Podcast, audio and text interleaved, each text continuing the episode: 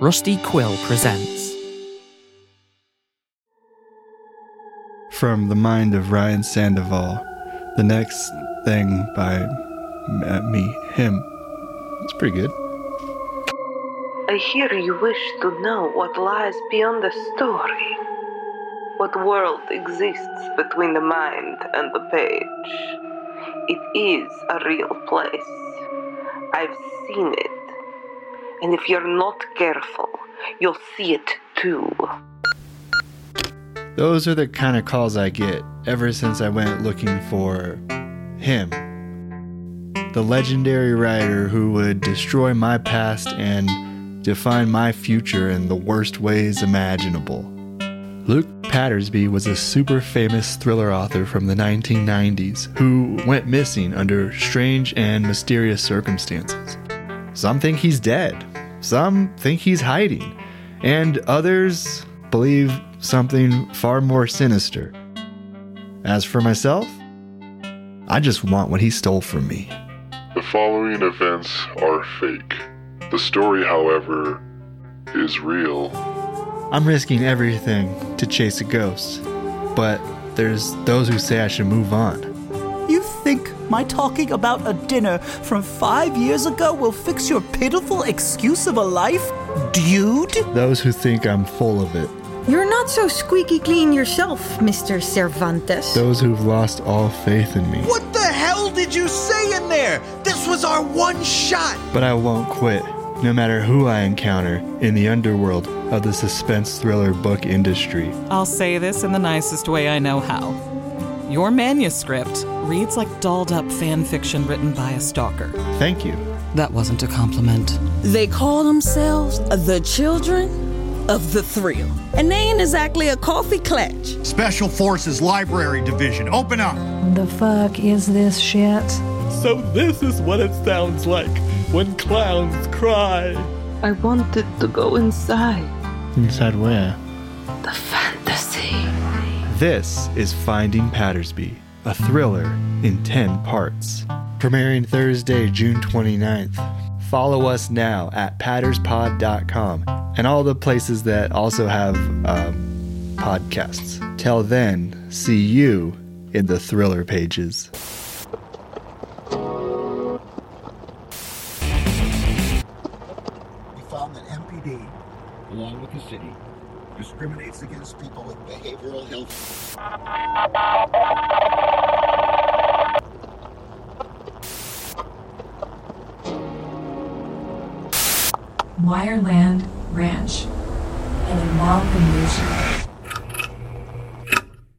Friends.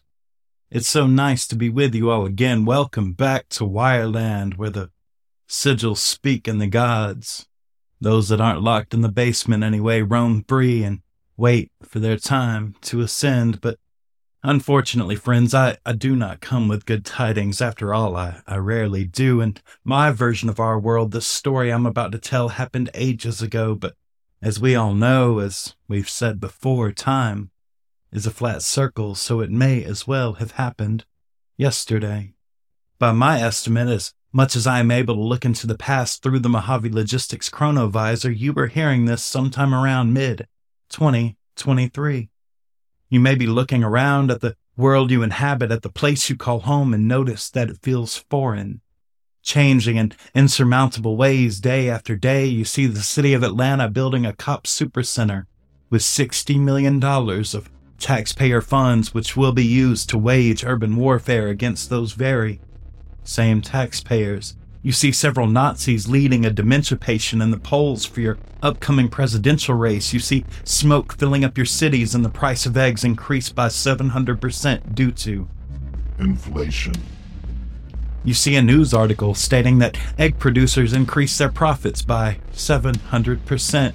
You see landlords charging four times the rent on their 600 properties, and Capital One is telling you to stop eating out, despite being well aware that your money bailed them out of a series of exceedingly idiotic and greedy business decisions. You see the world in which you were taught you can get ahead with hard work and dedication sold off to the same six people at wholesale prices, and you can't even afford a movie ticket anymore. Your escapes have become unaffordable, and your jobs have become your life. And I hate to tell you this, friends, but this does not get any better. As a matter of fact, it just keeps getting worse. So you look around and see these things and begin to wonder what happened. How did things become so wrong? Friends, today I come to you to answer that question. So let's take a trip back down to Wireland, shall we? Just round the bend, you and me, and listen to the sigils swell and speak, swell and speak, squeal and creak.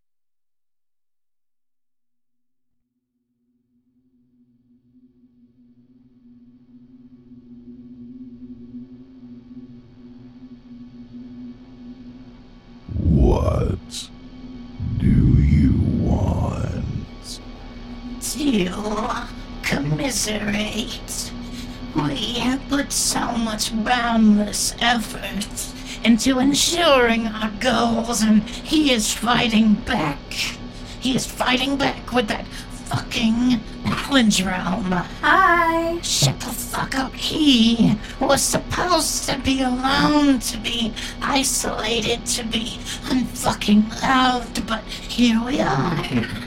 Seeking ways to throw his family from our trail like common fucking criminals. My brother won't stop crying and whining about being loved. Everything is falling apart. Nothing is falling You! This is your fucking fault. If I didn't know any better, I'd think you were trying to trick me. Quiet. Let me tell you a story. Failure does not exist here, aside from what stands before me.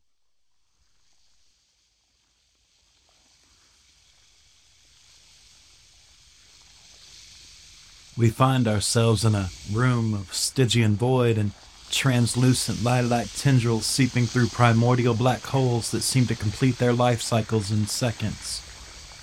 Dying star to singularity to nothing, because as we all know, friends, everything has to end. Billions of years condensed to the length of a breath within your lungs, amidst the microcosms of the whole of existence, a large creature sits on a throne of condensed galactic pillars. Spectral shades shimmer and sparkle. But the thing sitting on that throne exists in direct conflict with that beautiful scene. Pale, sickly flesh sways with its every move like waves drifting upon a sallow ocean. Tapeworm veins throb underneath just below the surface. Each breath the thing takes requires immense effort, sheer labor causing the mass of bulbous skin to swell and heave, and if this room had floors or walls or anything that you and I would recognize as a room, they would quake with each and every expiration. This tumor dappled parody of a human body seems to have a symbiotic relationship to the fast forward black holes. Its flesh sucked into the event horizons and then back into the mass in a cycle of perpetual regeneration and destruction. The thing waves a swollen hand before itself as Malphastus, our own personal big red dog, cowers, head bowed, a thousand mouths closed tight, nary a teeth bared, and friends, this is unusual. From the palm of the waved hand, black dust falls, swallowed by three black holes in a triangular orientation. The holes swell, sucking the light from around them unto themselves and merging into one, the edges of the triangle forming and folding outward into a sharp, matte pyramid. There's a loud clank of metal on a rock surface as a shelf forms beneath and attracts the pyramid like a magnet. Brother, there's no need to cower. So calm, lower the hair rising along your spine, tiny fractured thing that it is. How do you feel when those instincts force you to accept your inferiority, I assume, animalistic, and that must conflict, yes.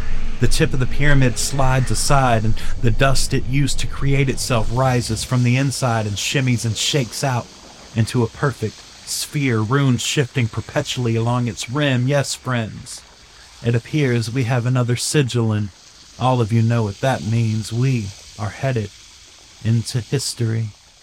How does one exist as both an animal and a god of rodents? Have you ever considered this? Have you considered killing the need that forces you to tower above mankind, to transcend them completely and finally realize the true power that exists elsewhere?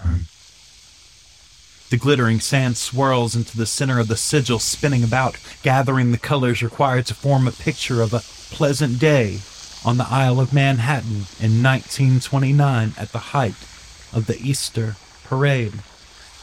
And though the day was pretty and the people were too, something unforgivable scratched at the seams, fraying the fabric of the future in such a way that would prevent it from ever being repaired. You see, friends, on this day a new and valuable market was seized by the cold hand of corporate America, and when it got a taste of that power, when it learned it could prey on the irrational impulses that pound within our soft machines, well, there really is no stopping that, is there?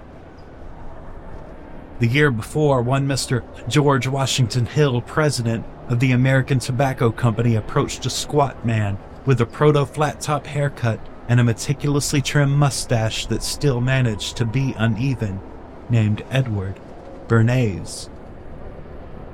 Now, up to this point, Bernays had mostly worked in the field of making folks care about plays, an altogether easy affair considering no one had a fucking TV at the time and he was raring to test his skills on a bigger kind of kill. So when GWH offered him $25,1929 to help sell Lucky Strikes to women, he sensed his chance. Bernays got to work immediately. Now, there were a few issues standing in the way of this project, and two of these problems seemed insurmountable at the time. One was that women hated Lucky Strike Green. They hated it. And we can't blame them, friends. It truly was a hideous color, sort of a hunter green with a splash of cartoon vomit. The second problem, and arguably the more overwhelming of the two, was that it was considered taboo for women to smoke in public at the time. Luckily, Bernays had an ace up his sleeve. He just happened to be the nephew of Sigmund Freud. He had been following his uncle's research, and in the guise of a box of Havana cigars and a heartfelt letter, he asked if Uncle Siggy had any suggestions. What Freud wrote back was, of course, something about dicks, because when is it not with that guy? He recommended Bernays reach out to Dr. A. A. Brill, the leading psychoanalyst in New York. Brill explained to Edward that cigarettes were a symbol of masculine power, see, parenthetical dicks, and hence they could be transmogrified into torches of freedom for women. It was then that inspiration struck Bernays. The color situation was easily fixed. He just had popular designers of the time create an absurd amount of green women's wear and declared Lucky Strike Green the, and I quote here, color of the season. He threw a green gala at the Waldorf Astoria, so by the time this beautiful Sunday morning came round in 1929, a pack of Lucky Strikes was quite the hip accessory. He found 10 of New York's best and brightest women from a Vogue list, and, well, I have a direct quote from Bernays here, so I'm just gonna let him tell it. Because it should appear as news with no division of the publicity. Actresses should be definitely out. On the other hand, if young women who stand for feminism, someone from the Women's Party, say, could be secured, the fact that the movement would be advertised too would not be bad. While they should be good looking, they should not be too modelly. Three for each church covered should be sufficient. Of course, they are not to smoke simply as they come down the church steps. They are to join in the Easter parade, puffing away. And that is exactly what they did. Ten beautiful yet approachable and housewife friendly women walked down the church steps on Fifth Avenue and lit their torches of freedom, marching in the Easter Day parade and really giving the what for to the businessmen and uptight, busybody, Valium tainted wives surrounding them. And if you see pictures from that day, you will notice hooded figures there, somewhere in the background and alleyways, runes melted into their palms and a yellow gold tinge in their eyes. Now, you might recognize many things at play here the consumerization of feminism, the very first example of astroturfing, among others, but what happened on this day is truly black magic. In the weeks following, numerous news stories were written about the devilish display of debutante debauchery, the combination of the splash made with the act itself and the controversy kicked up in opposition to it successfully buried the taboo, and the market was open for Front Street business. By weaponizing the irrational and symbolic, a new eldritch entity was loosed upon the world, and that entity was called public relations. But that was just the beginning. The black sand swirls and new pictures develop a display of war and friends. I hate to be that guy, but it all always comes back to this. Because what most fail to realize about World War II and the years immediately before and after is that everything you see around you, everything you feel coming at you, was set into motion during that time. You see, someone important was watching Bernays from the sidelines, and he realized these same techniques could be used to completely and totally weaponize one sect of the population against another. With these tools, he could make it so one neighbor would turn in another, knowing full well the fate that awaited them at the end of the tracks. And this man's name was Joseph Goebbels.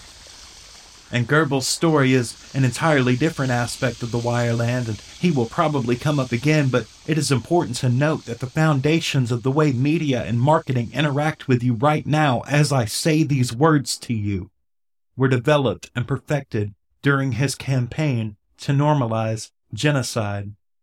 And as sad as it is to say out loud, you can draw a line from torches of freedom to Nazi propaganda in World War II to the consistent ad campaign toward the expansion of the capitalist ideal that you, unfortunately, grew up in, the same one you see now falling apart before your very eyes.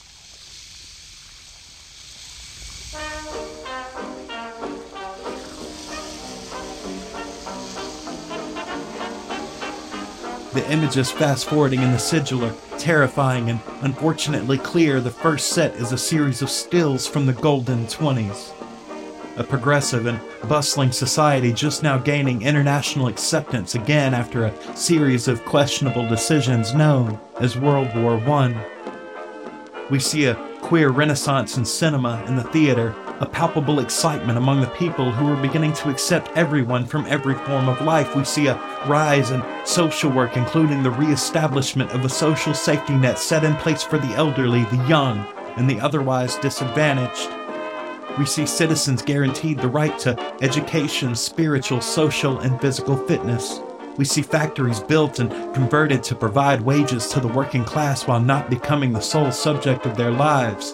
What we see is the very first stirrings of an eventual utopia. And well, friends, you might already know this, but some people didn't like that at all. A darkness was developing in the middle class and the farmers just outside the city gates, thus, the sigil forms anew. The swaying representations take on the darker shade of young men having their inherent humanity twisted into fear and genocide. Pictures of thousands of soldiers marching in perfect harmony, all headed toward the final solution. Pictures of the night of broken glass that ushered in the true horror of the Holocaust. You see, friends, using the example set by Bernays and Freud, among others, Joseph Goebbels set on his quest of Nazi myth making, and the thing is, he had just been given a new canvas in the form of the Great Depression.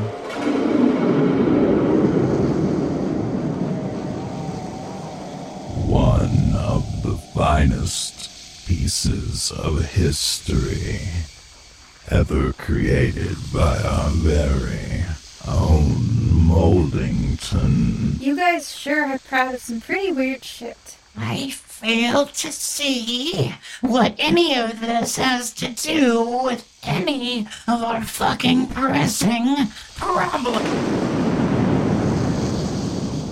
Slow your roll there, big guy. You're gonna hurt yourself again. I said quiet. The dust swirls and congeals, and we are shown the interior of a large sports arena that has housed everything from six day bicycle races to indoor ice skating to boxing matches, and most ironically, almost exactly a decade prior, Hitler's first speech as Chancellor of Germany. The air outside is frigid, and the destruction of war looms large. 14,000 hand picked people sit in the audience war veterans, police, members of the middle and working class and loyal Nazi Party members all sat side by side waiting for Mr. Goebbels to take his place at the podium and give his annual speech on the Fuhrer's birthday. He had asked to be left alone for a few moments to prepare himself. He had but one purpose here today to whip up the crowd and, by extension, the German people into an obsessive frenzy capable of masking the truth that is becoming painfully obvious day after day that they are not winning and once he was sure he was alone, he reaches into the briefcase and pulls a shining silver compact from its folds on the top. Etched meticulously and inlaid with gold is a series of symbols we have seen before, friends. Written in chalk on a cobblestone driveway during the birth of Prescott Bush. Goebbels opens the compact, and inside is a small baggie of crushed opaque crystals. He taps a few broken shards onto the mirror fitted into the bottom of the compact and crushes them with a razor blade. He places a rolled Reichsmark into his nose, guides it to the mirror, and slides with the line, inviting the crystals home where they belong, inside his sinus cavity. His breath comes to him sharp and sudden, his heart rate quickens. He tilts his head back and pinches hard at the bridge of his nose. He leans back into the plush fabric of the red velvet chair, the fabric is soft and feels almost womb like against the back of his bare, sweat soaked neck. The table before him begins to shake, the remnants of the powder left on the mirror dissipate into smoke that wisps up into the air before his eyes. Goebbels can hear the crowd chanting Nazi shit through the halls outside. Appear to me now, I demand it. I demand the strength you offer. I need to take the light you shine. The entire room begins to quake, a tremor sidling through the earth, circling around his feet, bubbling under the red Berber carpet. The smoke takes on the shape of an eye, the pupil catching bright magenta fire. It had been the longest time since I visited that plane. I hated it. Hated every moment of it, but this project, this mission, was the most important thing I'd ever done. For the thing to collapse and the people trapped under the rubble to beg for more. It opened possibilities we had never conceived and continues to till this day. You were so self centered.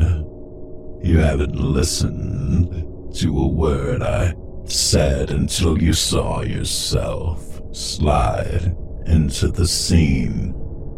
You must overcome this, brother. You must shed this shell for true transcendence.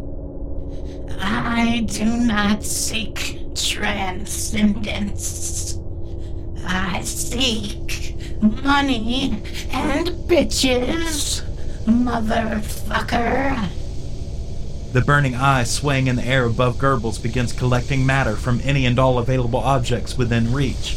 Atoms collecting from the chair he is sitting in, from the four separate pictures of the weirdo these people put in charge, from the compact and the crystal shards still in the dime bag printed with tiny pink hearts.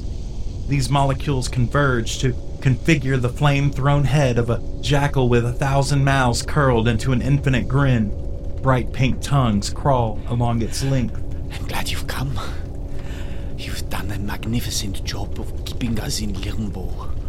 Do not speak to me, you fucking cretin, you disgusting wretch of a man. You are making quite the mess outside. Joseph Goebbels sits as motionless as possible, sweat pouring from his aged and stress ravaged face, noradrenaline and dopamine being wrung from his cellular makeup like old dish rags from the primitive methamphetamine the Nazi brass share amongst themselves. But what they did not know is that the drug they insufflate and pump into their veins is not of this earth, friends, but rather from the edges of a cosmic sphere governed by forces they could not understand, regardless of how hard they tried. I need help. We are on the cusp of taking the world and bending it to our will. But those two good Americans and their Russian friends are breathing down our necks from all sides. If I didn't know that you were on our side, I would have. Me? On your fucking side? Just what do you think is going on here? Your will, your fucking will? Is your brain as broken and useless as that wiry thing you call a body? The burning jackal's grin grows wider. An appendage forms from the bottom of the thing's throat beneath those forever mouths, a single finger attached to the end. The finger dances about as Joseph's eyes follow back and forth, darting about, laser focused. Seems the drugs are doing their job. Your will means nothing. Your will is as insignificant to the world as the bugs crawling beneath your skin. Do you see it? Do you see those centipedes wriggling within you? Goebbels looks down at his flesh and watches as it bubbles and swells. He feels the insects crawling just beneath the surface, burrowing around his veins and building colonies within his arteries. We are doing everything that you asked of us. You assured us we would be successful. But now every front is failing. Our soldiers are dying by the thousands. And the Jews, the Jews are fucking everywhere. I said I I would be successful, this project would be successful, and dear boy, it has and will continue to be. There is no chance you will succeed. How could you when your goals are so fundamentally flawed? Then why all of this? Why subject the world to this? Get these bugs out of me, please. I, get them out. I don't think I can do this. I, I cannot fathom this is failure. And continue to sleep at night. I, I, I will put a stop to this. Let's be real, Joey boy. You rarely sleep. So, let me get this straight. You knew all of this then? You knew we were going to fail? You knew we never stood a chance? And you allowed all of this? Yes. Something is being built here, something your propaganda machine of a brain can never conceal. We will take the ashes left in the wake of your failure, and we will tie those who matter to an idea. An idea that will rule the world for years to come until it ends in a most satisfying fashion. It assures my place on the very throne of the universe. This hellhole you've built is merely a framework, merely a testing ground for a true kingdom of corruption, the future constant warfare against the very people needed for it to exist at all.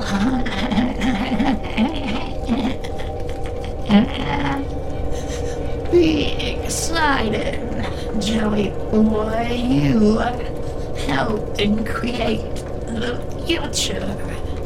You're helping us create a America. America?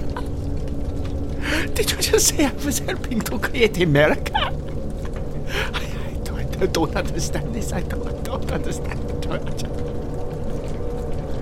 I matter, and we will win. We will win, and, and I will matter. Right? Right? Just tell me I'm right. Tell me I'm right, we will. Shut up and get your shit together. I, I won't. To I am going to give you one, and I mean one, opportunity to answer this question correctly. One single chance. I do not want to have to stay here. I fucking hate it here. I, I, I cannot do this. Shut the fuck up and listen and think very carefully. Are you going to calm down and go out there and do as you planned? Are you going to go turn them on for a total war? And friends, Mr. Goebbels does not appear to be ready for that at all now, does he? Within the sigil, we watch as the blazing dog head expands, the infinite mouths opening wide, the myriad tongues lap as the jaws unhinge, the finger that had been dancing around Goebbels this whole time wraps around his waist and lifts his malnourished frame off the carpet. Then I will have to do it myself. The magenta fire swallows Goebbels in a single swift and voracious movement. In the blink of an eye, Goebbels was no more. His light snuffed out deep in the heart of Wireland, and some say he remains there whining to this very day. The room goes still. The crowd outside chanted in unison, less impatient now and more expectant, as though they felt the change that had just swept through Goebbels, as though they could sense new blood pushing them toward the finish line. Malphastus, now with a brand new, albeit shitty, body, picked up the compact and table that had fallen over in all the commotion. He tapped a few more shards from the bag and brought the mirror to his nose without fussing over the normal ritual of crush, cut, and roll that would one day define the lives of so many, because, after all, it's not his nasal passages he's fucking up now, is it? He walks over to the mirror and brushes this new stringy black hair aside, and for a moment Malphastus admires the sheer ugliness of this person. How the genes of two families mix to make this abomination is proof positive that something with an excellent sense of humor is running things behind the scenes. Malphastus adjusts the lapel of his khaki tailored officer suit designed by Hugo Boss and takes a deep breath of human air into lungs which now belonged to none other than the gods. He stands with his back straight and salutes a photo of a man he and the rest of this nation have devoted their lives to. Now, friends, I want you to stop and really think about that for one moment. Just formulate a picture of Hitler in your head with no shirt on, if you can. The terrible pasted down hair, the beady eyes, the absolutely ridiculous mustache, the exceedingly average soft body with these little black hairs sprouting out of pale flesh almost purple, it's so white. You got it? You with me? okay, now imagine yourself doing anything for this dude. Anything. Even something as small as holding a door open for him. You don't see it, do you? Me neither. But these people gave their lives. Not only gave their lives, stood by, and in some cases actively helped take the lives of others. If that's not black magic, friends, then tell me what is. I need to stress the situation to you so that you understand the dire circumstances you find yourself in now. These people could tell something rotten was afoot. In fact, murmurs in the crowd before the speech were heavy with discontent. Every day, these people were losing homes to bombing campaigns on behalf of the Americans during the day and the Royal Air Force at night. They had been living off food rations for a few years now, and in the weeks leading up to the speech, food was harder and harder to come by. They kept rabbits on their balconies they called balcony pigs as a convenient food source. Nearly every park in the country, the places where their children had played before the war, the very centers of their communities had been stripped of trees to provide fuel for the stoves in their homes. This is a citizenry whose backs were against the wall. So, in reality, when the cosmic god of corruption in the guise of the man who built Hitler into a myth within their brains asked if they wanted total war, war more extreme and dedicated than anything they could have imagined before, the answer should have been no. But, friends, that was not the answer. The crowd hung on every word, growing more and more excited with every enunciation, every syllable brought more aggression, more hate, more violence. By the end of his speech, the voice of Joseph Goebbels roused something within these people, something dark that had been brewing their whole lives, and that very same thing brews around you and I right now. This crowd was proof of the unmistakable power of the irrational and subconscious forces. And those that guide the world knew they were on to something special. Word of this moment spread through boardrooms and investment firms, through halls of gold and pearl. Word of this moment was whispered in the meetings of secret societies into the ears of those who can bend the fabric of society to their wills. And friends, that is what the sigil shows us now 14,000 people throwing their programs into the air, raising their hands in salute, and screaming for the blood of their fellow man. The arena doors opened and they flooded into the streets, passing along the news to anyone who would listen. And from that point forward, they gave everything over to base instinct, and humanity had not seen that dark a time in many, many years. And once the war had been fought to its grim conclusion, once the property strewn with the bodies of families and soldiers alike had been bought and sold and bought and sold again, concentrated into the hands of a mere few, once the lessons learned from pushing a society toward a rabid destiny had been pie charted and line graphed to a concise and detailed degree, once the territories had been divvied among the winners and new nations had been born, and once America had scarred the very spirit of mankind with their atomic aberrations, changing the fate of everything you've ever known. The petty gods got to work building the world of tomorrow, or as you know it, right now.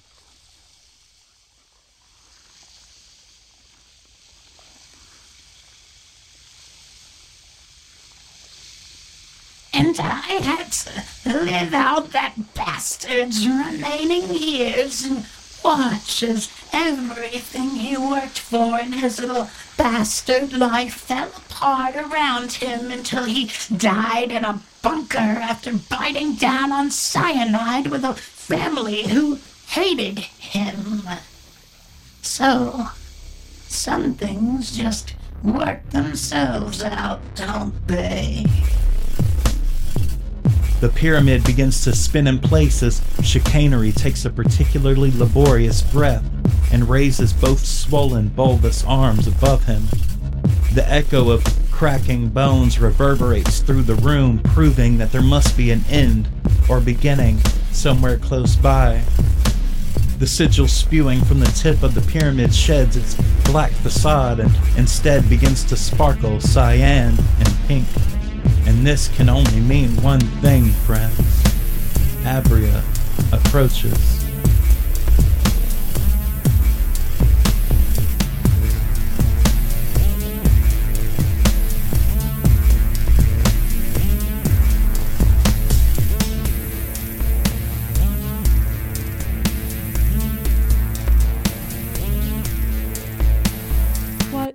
My two least favorite things doing spending such quality time with one another. Did you come to rub it in our faces? You are not wanted here. No worries. Just thought I'd stop by and tell you. The delivery driver is free. Good luck, fellas.